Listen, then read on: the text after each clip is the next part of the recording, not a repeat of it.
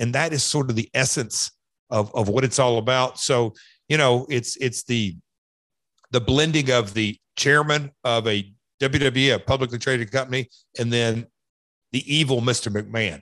It's fascinating to this day. And that, to the truth, you can tell that I get excited. It's it's the part of our industry that I love. It's like none other. I mean, Undertaker. What's up, Bengal fans? It's your host, Joey Karni, and I want to thank you for clicking on this video. It was an amazing experience, and I can't wait for you to watch the full episode and enjoy it just as much as I did filming it. Now, if you haven't already, please like and subscribe down below to stay up to date with all the Angles activity right here on YouTube. Now, enjoy the show. I don't break down, you can never break me. I won't stay down, pushing till I'm daisies. I'm on top now, kissing babies. Call me out, president, boss tool, hate me. I'ma trust my gut, you don't phase me. I'ma give my blood, don't save me. Damn never enough, still chasing every single dream that I've since I was 18. As you can see, a very special guest. He's the king of the mountain. He's the greatest lead guitarist in wrestling history. He's the host of the uh, My World podcast, but most importantly, he is WWE Hall of Famer, Double J, Jeff Jarrett. How are you? And uh, welcome to the Angle Podcast. How we doing, man? I appreciate you having me. Uh, a lot of fun spreading the spreading the word about my world. It's uh, been a blast, but uh, it's fun to uh, you know I guess you could say get on this side of the fence. I've promoted events for years and years and years, and now I'm a fellow podcaster like yourself. But uh, I appreciate you having me on and uh, ready to chat my world and anything else you want to chat about.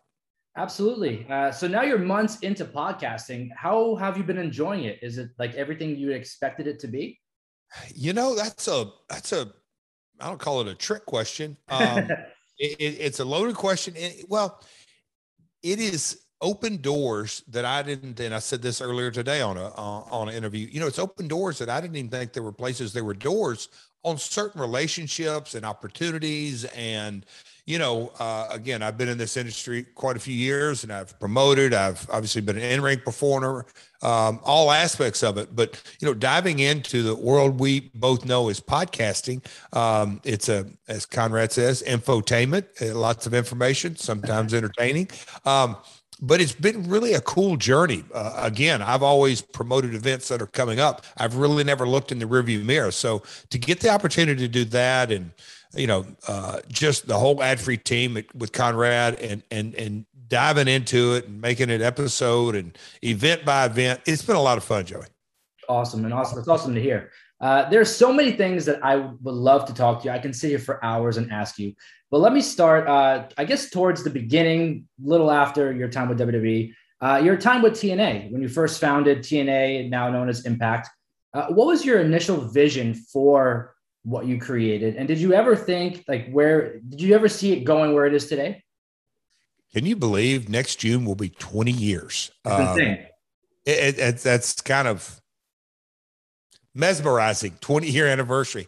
Uh, but no from the very beginning um, you know when wcw closed down uh, and we've gone into it in detail on the my world uh, uh podcast i had that summer where i was paid to sit home essentially. It was a it was a great summer. We called it the summer of no worries even that summer that it's like okay i every two weeks i go to the mailbox and there's a check. But i contractually i couldn't go wrestle anywhere. Um you know and, and so it gave me a lot of time to reflect and think things through. I was at a stage of my life you know mid 30s that you know I, I, knew from the beginning uh, my grandmother was a, a mentor. My father obviously was a mentor knowing that the the in-ring career can be cut short at any time. It's not a guarantee. Uh, but the promotion side of things, or the marketing, or the production, and all that, you know, you can make a career out of that as well. So I sat back and, and just wanted to really look at the landscape of the industry. Again, people, it's hard to imagine, but this is before social media. Uh, candidly, it was before the streaming services, obviously, but YouTube wasn't thought of. It was just a whole different world. And I knew that in the promotion game, without a number two, there is no such thing as a number one. There, there's no relativity. So WWE was just wrestling. Sure, there were independent uh, organizations around the world. And look, the Japan scene was strong, the Mexico scene was strong, and the UK scene was was beginning the seeds of that. Uh, nothing like it is today, but I, I, knew from a worldwide organization there was no number two. So from the beginning, I didn't necessarily want to become number two, but I was number two by default. Yeah. But I wanted to be the alternative. I, I, I, knew from simple marketing, just living through the, the world that, you know, without without Pepsi, Coke can't be number one. And, and without, you know, well, you hamburger joints. Now there's five guys and 15 others, but you know, McDonald's, Wendy's, Burger King, they all make everything rise because it brings awareness. But at the end of the day, I'm going a long way, long way around to telling you, Joey, is I wanted to be the alternative, and that was the that was the vision. If you look at the very beginning, early marketing materials, you know, WWE has always been basically a single performer, heavyweight minded uh, infrastructure it yeah. was you know, built for the big match, whether it's Hulkamania, whether it's Stone Cold and Rock, or whatever it may be. That's Vince's vision of promoting professional wrestling from the very beginning. I wanted to have, yes, the heavyweights, but I wanted to have a tag team division. I wanted to have the X division. And early days of TNA, it was heavily focused on yeah. the three divisions until we added the knockouts, and then it was the four divi- four distinct divisions. And and so, the, being that would be a very simple way to say that's the alternative Later came the six sided ring, another alternative move. Uh, but that, that was the early vision.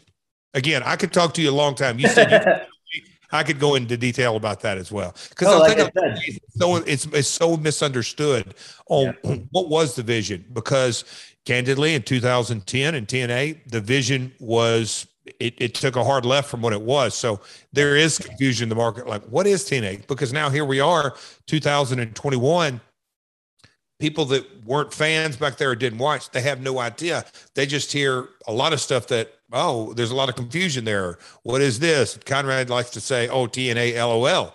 And, and he's accurate in some things, but it wasn't always LOL. And so I think that's a cool component of my world that we can to dive into, like me and you are right now, and discussing what was the original vision of TNA. Yeah, and we've we've seen iconic superstars being signed to help build companies. Like we see Jericho being signed to AEW to help build the promotion. And you signed the likes of Sting, Christian Cage, AJ Styles, Kurt Angle. Who do you think uh, was the most significant signing that really changed the per- perception of uh, when you're with TNA? It, it it's it to me, it's a very simple discussion that the early days, even to get Sting for one or two shows, was really big for us. Then when we signed him, uh, 05 ish, uh, 06 ish was really big. So getting Sting um, as a part of the product in the early days, but but when we signed Kurt Angle, who um, was a megastar in the early 2000s for the WWF or WWE, uh, Sting and Kurt by far. And look, the, the the you know team 3d christian cage there's a lot of names i mean kevin nash contributed as much behind the scenes as on camera. There's a lot of guys that I could go down. Scott Steiner, Booker T. I mean, we we could go through the list of of of guys that built their name elsewhere yeah, uh, yeah. And, and, came to us. Uh, but but Kurt and, and Sting are are the top two. Of course, and uh, kind of jumping around here, just trying to get as many as we we can. I hear you. uh, so we all know your relationship with Owen Hart, and your episode on him was honestly one of the most touching and like beautiful tributes that we've seen uh, for him. What was your initial thought to hearing that AEW would be creating a tournament uh, in his name alongside with merchandise and video game involvement, things like that? What did you think about his name being brought back uh, in 2021? elated. I mean, it's the, the, the most, I've been asked this several times, you know, the, the fact that uh, I I know you know I knew Owen personally, but also knew professionally. Obviously, Martha, uh, you know, and Oje and Athena knew him as husband and father, and knew him professionally, but more personally, obviously. Uh, and, then you know the wrestling world obviously knew Owen Hart, the performer. Um, but championships and trials and tribulations and ups and downs and stories all, that all comes and goes but a legacy lives forever. And when i heard uh, the the you know the, the news uh, it, it made me i was so happy. Uh, in a lot of ways I, I, guess you could say super happy and super joyful for for the spirit of owen because uh, now a whole new generation uh, is going to be impacted. Look, Owen impacted, and it's legendary stories. You know, I'm not talking about just the prankster stories, but how Owen impacted uh, human beings, whether it's a stranger on the street or someone that he worked with day in day out. Owen impacted lives, but when he passed, that impact essentially went away because he was no longer around. But the foundation, uh, you know, from the beginning is has continued to grow and grow and grow. But now in the wrestling world, Owen Hart's legacy is going to impact lives in a very, very positive manner. And I think that's at the very, for me, that's at the, the, the very top of it is that Owen's foundation, the spirit of Owen Hart, the legacy of Owen Hart is going to continue to impact, impact lives in a positive manner. And, and that, that is very, very, I, I can't put that in words, how inspiring that is to me. I'm honestly excited to see what they do with, with, uh, with that when they start doing it. Um, but when you came back to WWE to work in creative, did you have anything specific in mind that you wanted to implement? You know, I, I came back in, and that's you know, I've, I've never really gone into this because really, I, I came back to join the team, and in my time there, uh, it was creative, it was live events, it was international a, a, little bit of production here and there. Uh, uh, you know, I work with multiple departments. Uh, so no, at the end of the day, this is definitely no secret. One person writes the show. It's one person's visions and everything around it is support. And candidly, he's built a billion dollar empire that way. And so uh, through the years, whether it was you know Pat Patterson and and and Sandy Scott or George Scott or through the years or Bruce Pritchard and Vince Russo, and then you know Ed Koskey and and all the writers, Brian Gewirtz and, and all that, all in a support role. Uh, at the end of the day, uh, it's Vince's vision, and Vince's vision, um, candidly, has created a billion dollar industry, uh, which is you know, coming from my roots and my background, third generation promoter, it's amazing to see uh, the moves that WWE continues to make. Yeah, and I think right now there's some sort of disconnect with a lot of the fans and the WWE product, and they kind of look at Vince as like he's this evil monster. You know him on a personal level. Uh, what can you tell the fans to kind of change that perception that he really is not this evil genius, but he's trying to just build his business? Eh, you know, and, and look, there's nothing I or anyone else can say because look, I've got five kids. And so look, as I'm in, I'm in tune as my 24, 25 or 21 year old. No, but you know, we live in a completely different reality. Uh, you know, the Instagram models, and I don't want to dive into, we, we, could, dude, we could really get off the rails here, but it's a completely different world uh, in that, you know, the wrestling fan uh, is more educated today than they've ever been. Uh, you know, less transparency. But on the other hand, unless you have literally been in the seat. Uh, look, we, we, like I just used the football analogy the other day. Unless you are actually on the team and the coach and know the, all the different situations, the moves, and the play calling of this, you, you you're really guessing at the end of the day. And wrestling fans, in a lot of ways, it's what they read, what they see. You know, I think there's a lot of misinformation and and, and mistruths about the early years of TNA that we slightly touched on. So there's nothing I can say to may, maybe change that. I, I always go back to this.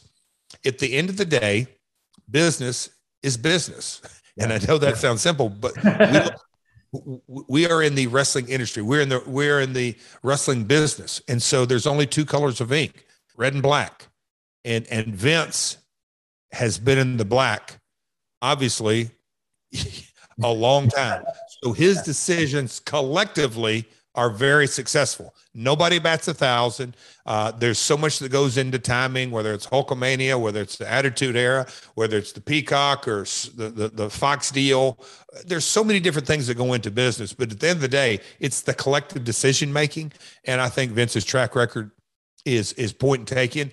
And, and also, here's sort of the magic of our industry is that everybody knows, you know, whether it's Steve Jobs or Tim Cook or or Warren Buffett or Bill Gates or all these dynamic Jeff Bezos, all these di- dynamic CEOs of, yeah. of the world, they don't ever come out on their own product and play this heel role like the evil Vince McMahon, the chairman, did. You don't see Bezos on camera or or Steve Jobs or Tim Cook, but you know, Vince played a character that was opposite of Stone Cold Steve Austin that resonates. And to this day, I've said it on my world multiple times. I believe it's one of the greatest heel personas ever in our entire industry. And that's how good of performer Vince is. His track record speaks for itself. He always gets ratings. He always gets buy rates. His character, but it's so real. and that is sort of the essence of of what it's all about. So you know, it's it's the the blending of the chairman of a WWE, a publicly traded company, and then the evil Mr. McMahon.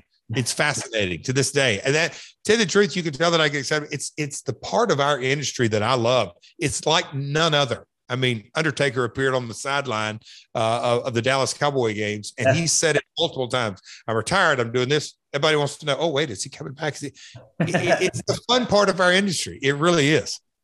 And I like to end my my uh, interviews on a positive note, and uh, that is when you fully step away from professional wrestling with the with the podcast and everything. How do you want to be remembered? Well, first off, I have a firm belief that fully step away is very relative. it's in my blood. No, I.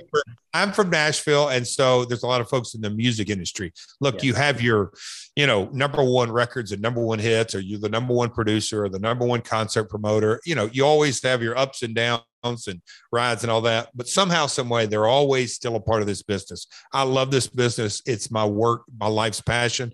But how do I want to be remembered? Um, Man, that is a good question. You know, at the end of the day, uh, this business has given me a lot. I want to give back to it quite a bit, uh, but also think that um, at the very core, I'm a promoter, I'm a producer, executive producer, a promoter, an in ring talent. But first and foremost, that's been through all that, I'm a wrestling fan. I am a wrestling fan. And so, as a wrestling fan, I always would sit up in my chair and say, "Oh, that's new. Oh, oh, oh I, I want to. That's new. That, that that's different." And so that's what I like to try to bring to the to, to the industry is innovations and try something new. You're not going to bat a thousand, but look, you're, you're never going to know. Uh, you know, there's a fine line between uh, genius and sanity, and so I think sometimes I've played more insanity than genius. But no, I love innovating. Uh, so uh, that's what I try to continue to do this day. And I've got a lot of things coming up in 2022 that hopefully um, uh, will come to light. They're going to be innovative as well. So good question, though. I'm excited for it. And uh, there's that infamous video of you getting choked up talking about Vince in the Hall of Fame. And you said uh, at the end of the day, he didn't have to do this. And to respond to that, uh, it was incredibly necessary to put you into the Hall of Fame because without Jeff Jarrett, we wouldn't have wrestling as we know it today. We wouldn't have the options like Impact and AEW. We wouldn't even have the, the countless memories that you've given us. And for that, I want to thank you for everything you've done in wrestling. And it's been an honor and a privilege to uh, sit here and chat with you. Man, I appreciate you saying that, Joey. You're, you're going to get me emotional, but no, dude, I appreciate it. At the end of the day, uh, opportunity is is one of the greatest it's one of my most favorite words it, it's opportunity um, and and the only way you seize an opportunity is take action so uh, hey man I will not be a stranger. I'd love to come back. I appreciate your patience on getting this scheduled. Uh, but yeah, you took the opportunity and you uh, got uh, old Double J from my world on, and, and let's do it again sometime. Thank you. Absolutely. And uh, where can all the fans listening and watching uh, go find you and find my world? Real simple. The new episodes drop every Tuesday at 6 a.m. Um, but uh, I make it simple Twitter, Instagram, Facebook. It's at Real Jeff Jarrett. Uh, it's real simple. My website is realjeffjarrett.com. And then all my social media handles for the pod are at my world pod, at my world pod. So I appreciate you letting me uh, do a little Mick Foley cheap plug, but uh, that's the world we live in, right? right. Thank you for coming on. And I would love to do this sometime in the future and we'll go deep dive into uh, some other things wrestling. I appreciate your time. Have a great day. Thanks. You too. And before you go, don't forget to like, comment, and subscribe down below to stay up to date with the next big interview right here on the Angle Podcast.